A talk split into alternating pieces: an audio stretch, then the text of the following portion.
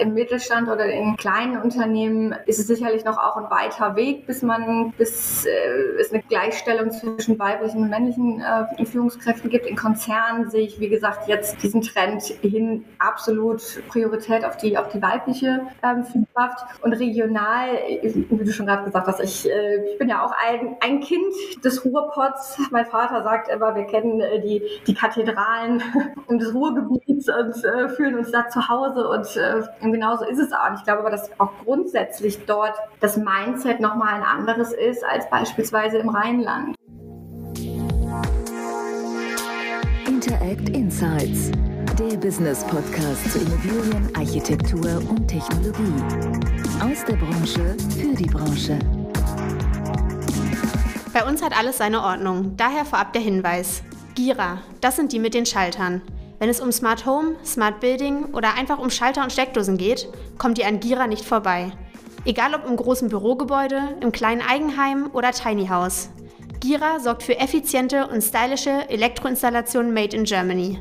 Wenn bei euch zu Hause auch die Lichter angehen sollen, schaut doch vorbei unter gira.de. Gira. Smart Home, Smart Building, Smart Life. Hallo und herzlich willkommen zu Interact Inside des Rotonda Business Clubs, der Podcast für Entscheider und Macher aus Immobilienwirtschaft, Architektur und Technologie. Mein Name ist Miriam Beul und ich habe einen ganz, ganz besonderen Gast heute. Die Inga Beiler ist bei mir. Hi Inga. Hallo Miriam, ich freue mich sehr dabei sein zu dürfen. Mein erster Podcast. Oh, Premiere.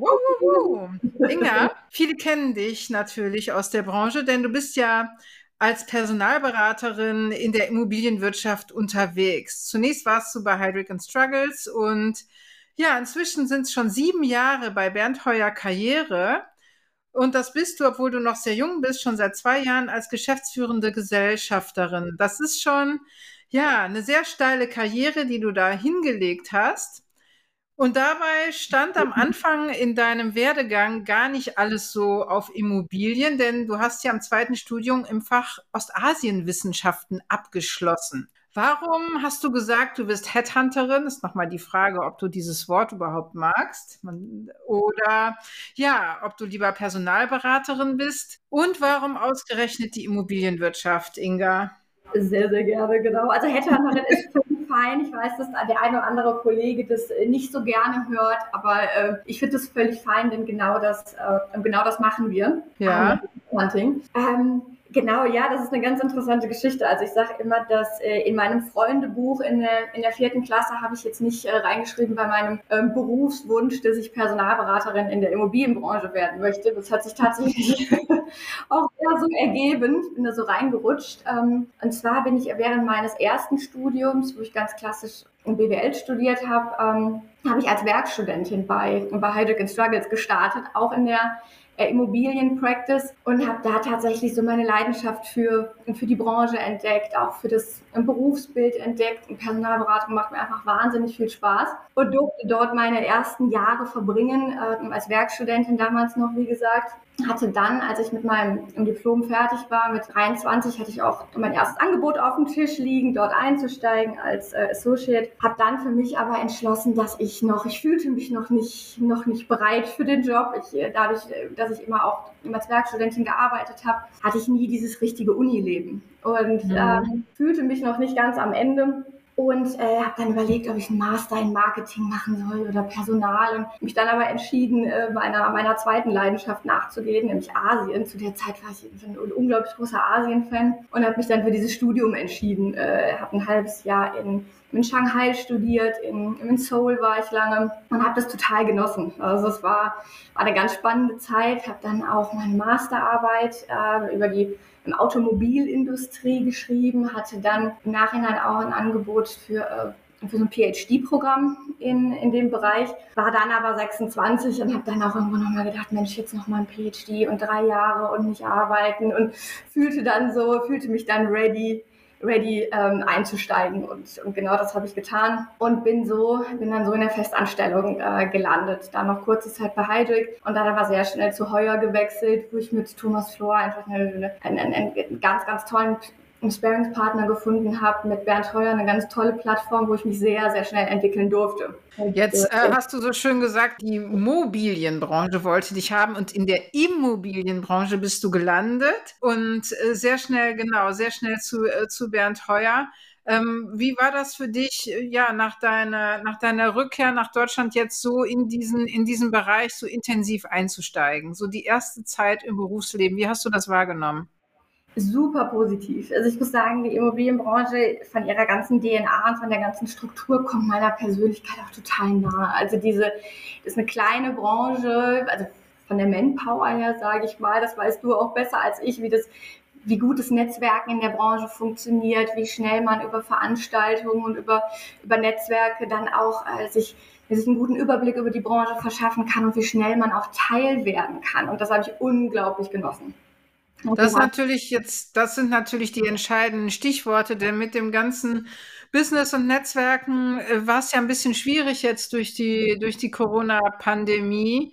Ähm, was hatte das denn für einen Einfluss jetzt auf dein Business eigentlich?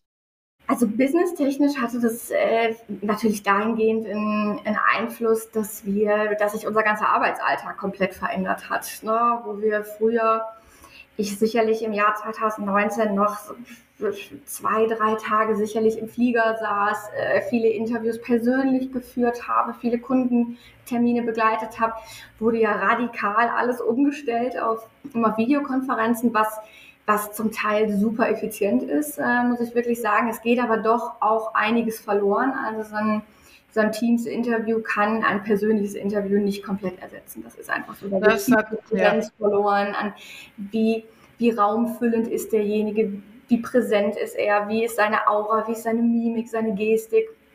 Das kommt alles nicht rüber. Und dann, wenn man auch so ein bisschen ja nochmal aus dem Nähkästchen plaudern, dann äh, hat man ja auch da Einblicke in in Wohnzimmer Einblicke, dann ist die Kamera von unten äh, so, so unschön das Doppelkinn entlang und dann der ein oder andere Kandidat hat da natürlich auch nochmal nicht so den allerbesten Eindruck gemacht, gerade in den, gerade in der Anfangszeit. Ne? Als, so, ich erinnere mich letztes Jahr im März, April, als alle so anfingen, sich da umzustellen, da gab es dann tatsächlich das eine oder andere äh, Aha-Erlebnis, wo man äh, ja im Nachhinein sagte, Mensch, das war vielleicht auch noch dem geschuldet, dass man sich gerade noch dran gewöhnt hat an die neue Technik, aber der Eindruck vielleicht nicht immer nur, immer nur gut war.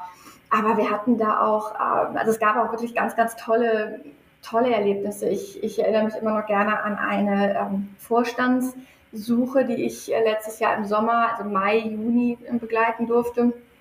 Und da haben wir uns entschieden, die Kandidatengespräche, an einem Tag waren es vier, ähm, tatsächlich mit Spaziergängen zu füllen. Also wir sind dann immer am Main spazieren gegangen, immer über die Brücken da vom Westhafen, äh, also bis zum Eisernen Steg zurück und ähm, wir sind da in einen ganz anderen Modus gekommen. Das waren so tolle Gespräche, Miriam. Das hat so viel das war so viel intensiver, der Austausch und so viel kreativer. Und wir haben tatsächlich da Themen getoucht, auch vom Privaten, und haben eine Ebene miteinander erreicht, die wir, die wir sonst nicht erreicht hätten in so einem klassischen Vorstandsinterview. Ne, man dann, dann behaltet das doch bei. Das, ja.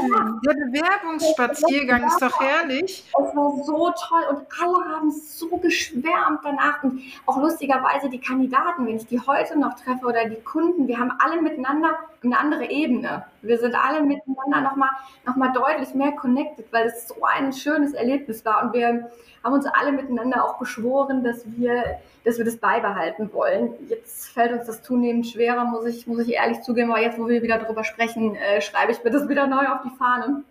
also, äh, Inga, ich finde das, ich finde das eine ganz tolle Idee durch dieses, äh, ich kann das nur bestätigen. Wir sind in Düsseldorf durch den Nordpark gelaufen mit unseren Terminen.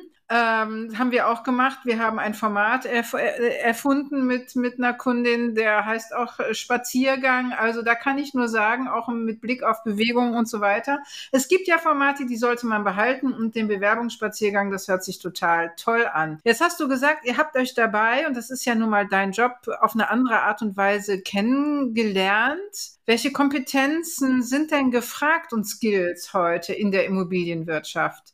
Ja, ich glaube, dass das auch nochmal durch Corona nochmal so ein Trend auch verschärft wurde, der, der eh schon da war. Und das ist nämlich die Fähigkeit zum vernetzten Denken, die Fähigkeit, ähm, innovativ zu sein, die Fähigkeit, auch mal um eine Ecke zu denken. Und das in Corona natürlich, ich meine, wir haben auf der einen Seite das ganze Thema Remote Leadership, also sowieso Führungskräfte vor große Herausforderungen gestellt hat, auf der einen Seite, auf der anderen Seite aber auch die klassischen Mitarbeiter natürlich auf einmal von zu Hause ähm, arbeiten mussten, sich, sich selbst motivieren mussten und das in einer Zeit mit einem, mit einem, mit einem Digitalisierungsschub, der ja, der, der ja vonstatten gegangen ist, der bitter notwendig war, meines Erachtens. Die Immobilienbranche war lange in einem Dornröschenschlaf. Ne? Wir sind ja mal so mhm. 2015, 16 mal wachgeküsst worden durch die ersten PropTechs, aber muss man ja sagen, im Vergleich zur Automobilindustrie, zur Pharmaindustrie ja fast Jahrzehnte später. Ne? Und, und alleine schon durch die Einführung von BIM beispielsweise ist es, ist es so, und das sehen wir auch in vielen Kundengesprächen, dass, ähm, dass so ein Paradigmen-Shift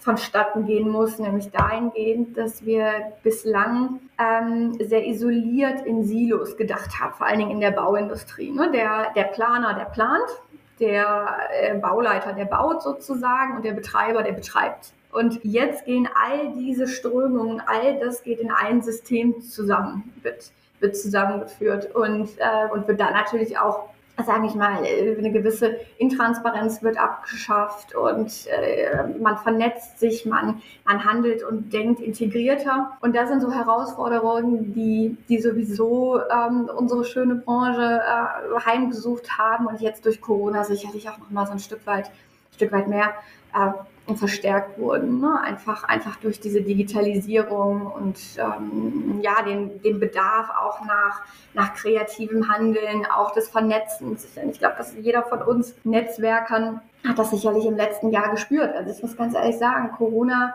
die Zeit war so weit von meiner persönlichen DNA entfernt. Also ich so privat mal überlege, wir sind jedes Jahr mit 25, 30 Mann in Skiurlaub gefahren über Silvester mit meinen zehn besten Freundinnen, fahre ich einmal im Jahr eine Woche in Urlaub und ich liebe das einfach wirklich Menschen um mich zu haben und mich auszutauschen, mich auf Netzwerkveranstaltungen zu tümmeln. Und genau das funktionierte ja alles nicht mehr. Und das hat dann natürlich auch nochmal uns, uns auch, ich meine, da war Clubhouse ein ein tolles Medium, äh, Mary, wo wir ja auch den einen oder anderen Talk zusammen hatten, aber wo wir tatsächlich ja auch gezwungen wurden, ähm, vielleicht auch neue Kompetenzen zu entwickeln und uns diesem Digitalisierungsthema zu widmen. Das ist mein erster Podcast. Das spricht eigentlich nicht dafür, dass ich den, den, den Zug unbedingt so mitbekommen habe.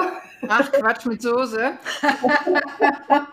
Das, äh, du bist Clubhouse, äh, Clubhouse erprobt, das, äh, das haben wir ja gut gemacht und das, äh, das ist ja im Prinzip jetzt nicht großartig anders, außer dass sich nicht zeitgleich jetzt 100, äh, potenziell 100 andere Speaker einmischen können, wenn wir denen das Wort erteilen. Also insofern nicht ganz so interaktiv, aber trotzdem total spannend. Ja, du hast gesagt, ähm, vernetztes Denken ist wichtig, wenn man überlegt, welche Kompetenzen sich Chefs und Chefinnen, du hast eben sehr viel von Kandidaten gesprochen, wir haben auch Kandidaten Kandidatinnen. Das wäre jetzt so ein bisschen meine nächste Frage gewesen.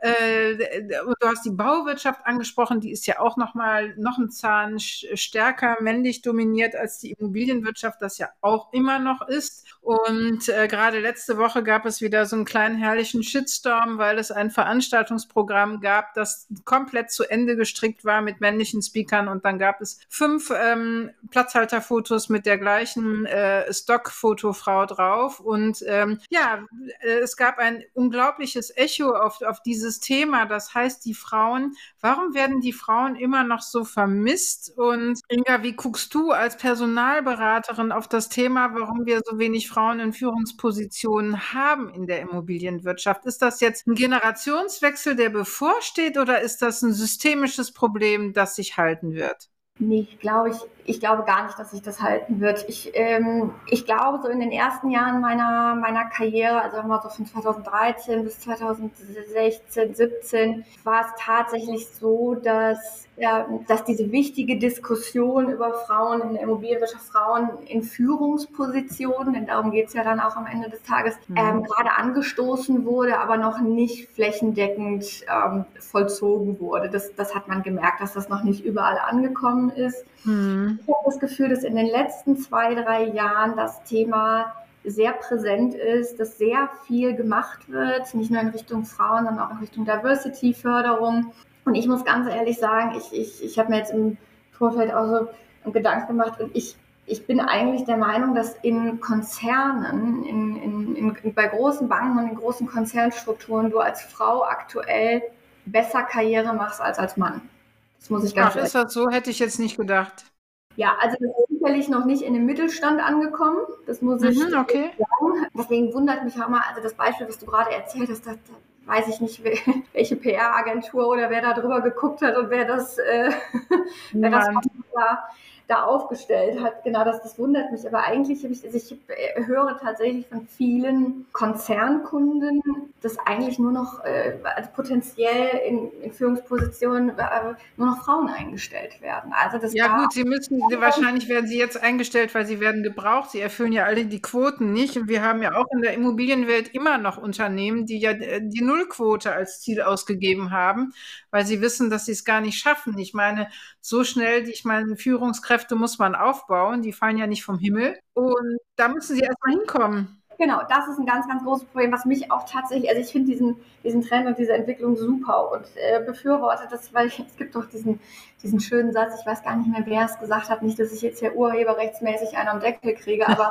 ist das so, erst wenn die, wenn die erste Frau, äh, wenn, wenn die erste unqualifizierte Frau in der Vorstandsposition gefeuert wurde wegen wegen, wegen mangelnder oder wegen schlechter, schlechter Arbeit. Erst dann haben wir, haben wir eine Gleichberechtigung oder eine Gleichstellung. Ich weiß nicht mehr genau, wie gesagt, wie er ging, aber ich glaube, da, ähm, also genau da geht es hin. Und ich glaube, dass, dieses, dass, das, dass da ein Generationenwechsel bevorsteht. Ich glaube, wir haben noch nicht genug Futter, um es mal so zu sagen. Es gibt, mhm. gibt noch nicht so viele ähm, Frauen, in die, die diese Karriere so weit ähm, vorangetrieben haben, um, um, um auch die Führungsposition dann einnehmen zu können und auch zu wollen. Das ist ja auch ein Mindset. Mhm. Zum Beispiel auch viele toll, top ausgebildete Frauen, die sagen, Mensch, für mich, für mich ist das gar nicht. Dann kann man natürlich jetzt auch hinterfragen, ob das so ein Mindset ist, ne? was schon immer auch schon irgendwo mit der Wiege ähm, und im Kindergarten schon auch mitgegeben wurde, dass, dass eigentlich die Karriere dann nur so weit reicht, bis bis dann die Familienplanung startet. Ähm, ich glaube auch, dass das ein Mindset ist, was, was in manchen Köpfen noch, noch vorherrscht. Und ich glaube, da brauchen wir wahrscheinlich noch mal so ein paar Jahre, um das aufzubrechen. Aber ich kann wirklich sagen, dass momentan, also ganz wirklich brandaktuell, die Chancen für, für Frauen besser denn je stehen, Top-Karrieren zu machen. Also die, die Plattform ist gerade absolut da. Ähm, wenn ich das jetzt noch richtig im Kopf habe, Inga, kommen wir aus der gleichen Stadt. du bist ja auch in, äh, in Duisburg geboren, wenn, das, wenn ich das richtig im Kopf habe. Und du hast gerade über Mindset gesprochen. Siehst du denn da, und du bist bundesweit unterwegs, das heißt, du hast ja Kandidatinnen und Kandidaten aus allen Regionen und eben auch Unternehmen, die auf der Suche sind aus allen Regionen. Gibt es da Unterschiede? Macht es einen Unterschied, wo ein Unternehmen sitzt, das Personal sucht oder spielt, spielt das eine Rolle dabei, ob man als Frau nach vorne kommt oder nicht? Ist es ein Unterschied, ob ich im Ruhrgebiet oder in Berlin bin zum Beispiel oder im Rheinland, äh, weiter im Süden den Rhein runter?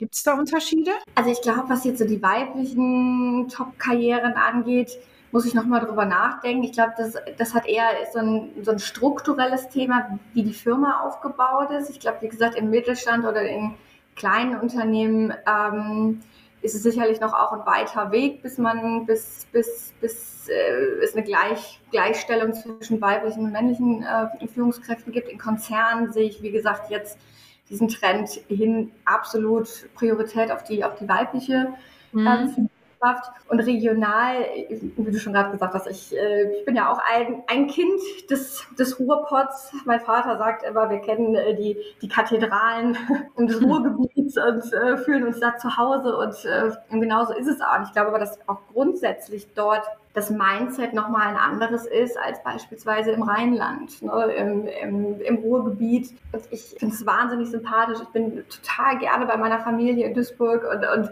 das ist so diese, diese, das Image ja so des, des ehrlichen Arbeiters, so des ehrlichen Malochers. Mhm. Und ich glaube, genau das ist es. Das ist genau das Mindset und was ich manchmal da so ein bisschen vermisse oder, oder vielleicht auch meinen Beitrag leisten möchte, dass das besser wird, ist, ähm, dass an der einen oder anderen Stelle das nötige Selbstbewusstsein fehlt. Auch mal so dem Rheinland äh, mit den Metropolregionen äh, in Düsseldorf und, äh, und Köln dann irgendwo auch äh, die Stirn bieten zu können und aufstehen zu können und sagen, Mensch, wir haben so viel zu bieten im, im Ruhrgebiet. Wir haben so viele DAX-Konzerne sind bei uns angesiedelt. Wir sind top angeschlossen, was Schiene, Flug und Autobahn angeht. Wir, wir, wir haben einen super spannenden Immobilienmarkt, ne, wo man wirklich noch tolle Renditen ähm, erwirtschaften kann. Und da, da fehlt mir manchmal so ein bisschen das, ähm, das Selbstbewusstsein.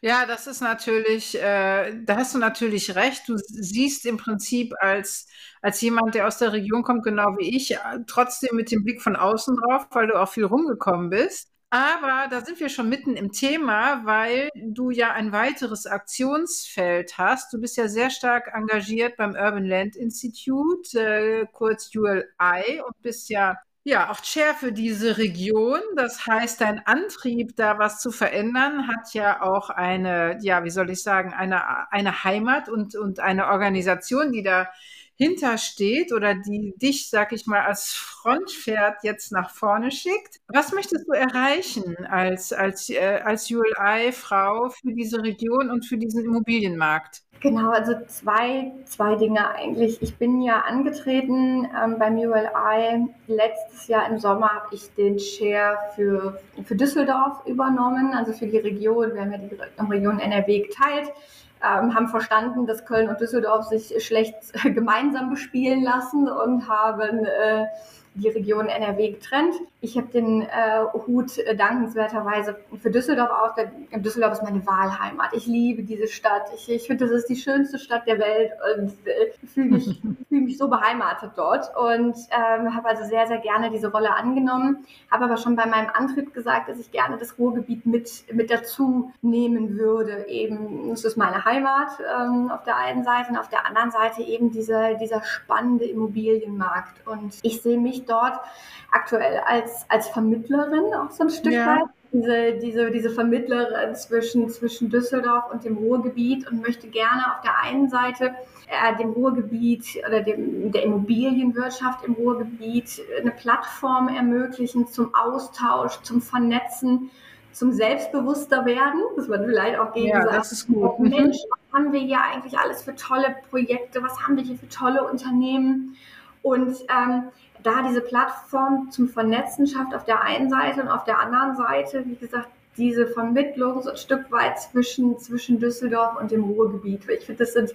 zwei so tolle Regionen. Wie gesagt, mein Herz schlägt für, für beide Ecken, um da so, ein, ja, so eine Vermittlerrolle letztendlich einzunehmen. Das finde ich natürlich total spannend, weil wir immer wieder feststellen, dass es äh, von Seiten der Rheinschiene und Mainschiene auch so ja noch Zurückhaltung gibt, dorthin zu gehen. Und auf der anderen Seite hat man manchmal das Gefühl, dass die Akteure im Ruhrgebiet unter sich miteinander schon sehr glücklich sind äh, und nicht so gerne jemanden reinlassen. Das hat man, weiß ich nicht, ich glaube vor 15 Jahren in Köln auch gesagt. Das ist ein Closed Shop. Wenn jemand wie du da unterstützen kann, diese Dinge aufzubrechen und ja, dafür zu sorgen, dass, äh, dass sich das Know-how mehr vermischt, ähm, dann könnte das sicherlich eine spannende Sache sein. Und äh, ja, ich bin schon jetzt neugierig, neugierig darauf zu erfahren, äh, was du, was du da alles auf die Beine stellen äh, wirst. Ja, jetzt bist du nicht nur als Dienstleisterin in der Immobilienwelt unterwegs, als Netzwerkerin, als, als junge Frau, die ganz viel antreiben will und auch ja Role Model sein will für andere Frauen, sondern du bist auch ganz pragmatisch unterwegs. Du hast nämlich selber gerade ein Haus gebaut, Inga. Welche Erfahrungen hast du gemacht und ist so ein Hausbau auch ein Stresstest für Partnerschaften? Oh ja, das kann ich.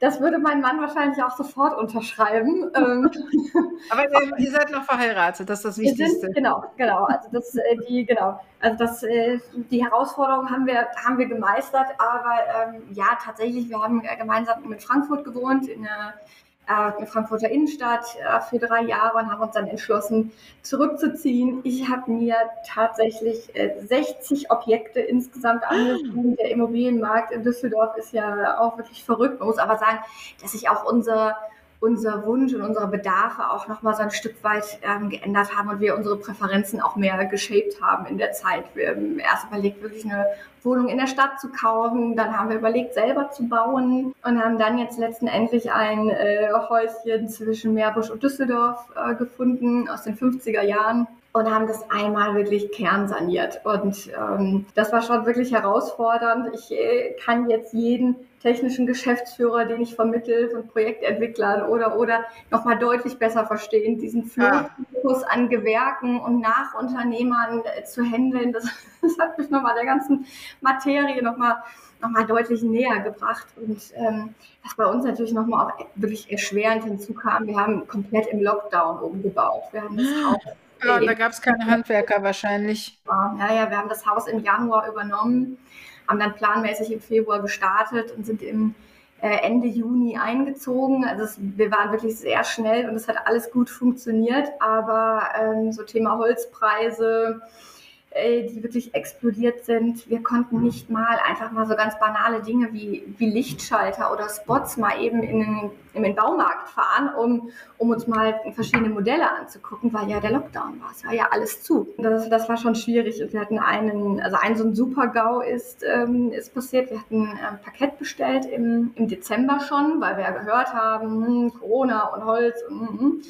Und dann hat leider der, der Parkettladen hat das äh, falsch bestellt, sodass dann als Ende Mai dann alles fertig war und das Parkett gelegt werden sollte. Ein dunkelbraun Oma-farben Parkett geliefert wurde. Und, oh mein äh, Gott. Äh, und es dann hieß, naja gut, jetzt haben wir wieder 16 Wochen Lieferfrist, wenn ihr einen Anschluss haben wollt. Da kam mir tatsächlich mein Netzwerk zugute. Ich habe, Miriam, ich habe jeden angerufen, den ich kannte aus der Immobilienwirtschaft. Jeden, wirklich jeden. Ich habe gesagt, ich brauche... Hast du mal ein Parkett? hast du mal noch ein Parkett für mich? Bis nächste Woche Freitag. So, heute ist Donnerstag und eine Woche hast du. und auch das hat funktioniert. Also das hätte uns wirklich nochmal doof zurückschmeißen können, aber das hat auch funktioniert und wir sind jetzt sehr, sehr happy dass das alles gut, gut funktioniert also, hat. Also jetzt hast du im Kleinen erlebt, was es heißen kann, einen Flughafen zu bauen oder Stuttgart 21. Du bist jetzt äh, voll im Thema und äh, gehst mit einer ganz anderen Empathie in deine, in deine beruflichen Gespräche, wenn es um Firmen geht, die sowas auch tagtäglich erleben. Aber du sagst aber, du findest es wichtig, dass äh, junge Menschen auch Immobilien haben. Warum findest du das so wichtig? Ja, genau. Ich bin in meinem Freundeskreis schon so ein bisschen verschrien als die, äh, diejenige, die die jeden, äh, der es hören will oder auch nicht hören will, einen kleinen Elevator-Pitch über Immobilien als Kapitalanlage beziehungsweise Altersvorsorge äh, gibt. Und ich hätte, ich hatte das Glück, da sehr, sehr früh Zugang zu, zu finden. Habe meine, meine erste Wohnung 2014 kaufen dürfen, damals noch zu einem, zu einem sehr, sehr guten Preis, äh, schon aber auch mit niedrigen Zinsen und ähm, und habe für mich äh, einfach diese Rechnung aufgemacht, dass ich glaube, dass wenn ich in Rente gehen werde. Das wird ungefähr in, in 30 Jahren sein. Dann bin ich 65, wahrscheinlich aber auch eher 35 äh, Jahre, je nachdem, wie sich das weiterentwickelt dass, ähm, dass die Rentenkassen dann ziemlich leer sein werden und äh, der Bedarf, wirklich auch privat vorzusorgen und irgendwo Kapital und Vermögen aufzubauen, was für mich arbeitet und was sich weiterentwickelt und was wertsteigernd ist. Und da bin ich sehr schnell zu dem Thema Immobilie ähm, gekommen, habe dann in den Jahren danach immer mal wieder die Augen offen gehalten nach guten Schnäppchen. Jetzt habe ich natürlich auch einen Zugang dazu, aber ich glaube, den, den braucht es nicht, ähm, nicht zwingend und ähm, konnte mir so ein, ein, sehr, sehr gutes Portfolio aufbauen und, und für mich dieses, dieses, diese, diese Sorge vor, vor, vor dem Rentenloch sozusagen auch, auch schließen. Und ähm, ich glaube, da ist jetzt einfach eine ganz wichtige Zeit dafür, dass das zu tun, denn, denn, denn um so eine Immobilie abzu, abzubezahlen und dann wirklich von dem Investment profitieren zu können, äh, dauert es im besten Fall 20 Jahre. Ich glaube, äh, bei den Faktoren, die momentan auch äh, aufgerufen werden, wahrscheinlich auch eher 30 Jahre. Und dann ist jetzt einfach die Zeit. Ne? Dann ist jetzt die Zeit zu investieren, dann ist jetzt die Zeit, ähm, was zu kaufen. Und da gibt es auch im Moment so ganz schöne, ganz schöne Startups und oder Formate, die, die da aus dem Boden sprießen. Ich weiß nicht, ob du die Jungs von, von Immocation kennst, die ganz, die sich auch auf die Fahne geschrieben haben, so das Thema ähm, Vermögensaufbau mit Immobilien einer, einer breiten Masse auch nochmal zu erklären und, und näher zu bringen und haben da bei Spotify ganz, ganz viele Tutorials, bei YouTube ganz viele Podcasts zu, zu, zu allen möglichen Themen. Die äh, Anaïs Cosno, die mit Immofam das ganze Thema nur für Frauen ähm, ins Leben gerufen hat. Und ich glaube, das ist einfach wichtig, sich, sich diesem Thema zu öffnen und genau, da kann man, kann man, glaube ich, Immobilien als, als sehr, sehr gutes Vehikel auch nutzen. Und das, ähm, das erzähle ich immer jedem, der es hören will oder nicht hören will. das ist ja ein sehr guter Ort dafür, weil wir natürlich das erklärte Ziel haben, dass, äh, dass wir mehr Zuhörer noch aus der Next Gen bekommen. Und die hast du ja, liebe Inga, jetzt zum einen in deiner Zuhörerschaft, wenn es geht, äh, wenn es um die private Altersvorsorge geht, dabei. Ja, und zum anderen natürlich als Kandidatinnen und Kandidaten vielleicht noch eine, eine letzte Frage. Worauf kommt es, äh, kommt es an, wenn jemand, eine junge Frau, ein junger Mann, äh, der total Spaß hat, irgendwie in diese Branche einzutauchen? Was ist das Wichtigste, was die mitbringen müssen, um dich als Headhunterin zu überzeugen? Ähm, also neben mal jetzt vorausgesetzt sämtliche fachlichen äh, ja. Qualifikationen, das würden wir mal, das würden wir mal voraussetzen. Aber auch wenn jemand vielleicht einen Quereinstieg in die Branche nimmt, mhm. Das ist äh, Leidenschaft, Leidenschaft für den Job, Lust. Leidenschaft mit Betonung, also in dem Sinne von Spaß oder mit Betonung auf Leiden? Also. Nee, nee, Leiden, also so eine, eine Passion für den Job, so ein, so ein, so ein Funkeln in den Augen. Ich, ich habe ganz viele äh, Gespräche begleiten dürfen, wo eigentlich fachlich besser geeignete Kandidaten aber das Nachsehen hatten, weil der Kandidat, der, der, der, der so dafür gebrannt hat für den Job und wirklich mit ganz viel Leidenschaft, Einsatz, Engagement, Siegeswillen daneben saß und gesagt hat, Mensch, den wollen wir im Team haben. Der, der, der hat so viel Lust und der brennt so sehr denjenigen wollen wir, wollen wir gewinnen. Und da, dass diese, diese Eigenschaften ähm, oder diese, diese, ja, diese Attribute trumpfen tatsächlich auch dann mal die eine oder andere Note, Abschlussnote oder ähm, Berufserfahrung, dass man sagt, Mensch, mit so, mit so Menschen wollen wir arbeiten. Ja, vielen herzlichen Dank, liebe Inga, dass du Zeit hattest und uns mitgenommen hast durch ja dein noch sehr junges Immobilienleben. Dank. Ich drücke dir natürlich die Daumen einmal, dass du dein, dein frisch gebautes Haus schön einrichten kannst. Dann natürlich in deinem Job als, als wichtige Personalberaterin. Du hast uns gesagt, was die jungen Menschen mitbringen äh, sollen. Die haben hoffentlich alle fleißig zugehört und machen sich jetzt Gedanken. Ja, und natürlich in deiner Funktion äh, beim ULI, äh, das Ruhrgebiet weiter zu unterstützen, das Know-how und das Netzwerk, das du mitbringst, im Prinzip in diese Region zu tragen. Vielen lieben Dank. Das war Interact Inside vom Rotonda Business Club. Freitags ist Podcast Time. Vielen Dank fürs Zuhören. Tschüss. Interact Insights, der Business Podcast zu Immobilien, Architektur und Technologie. Aus der Branche für die Branche.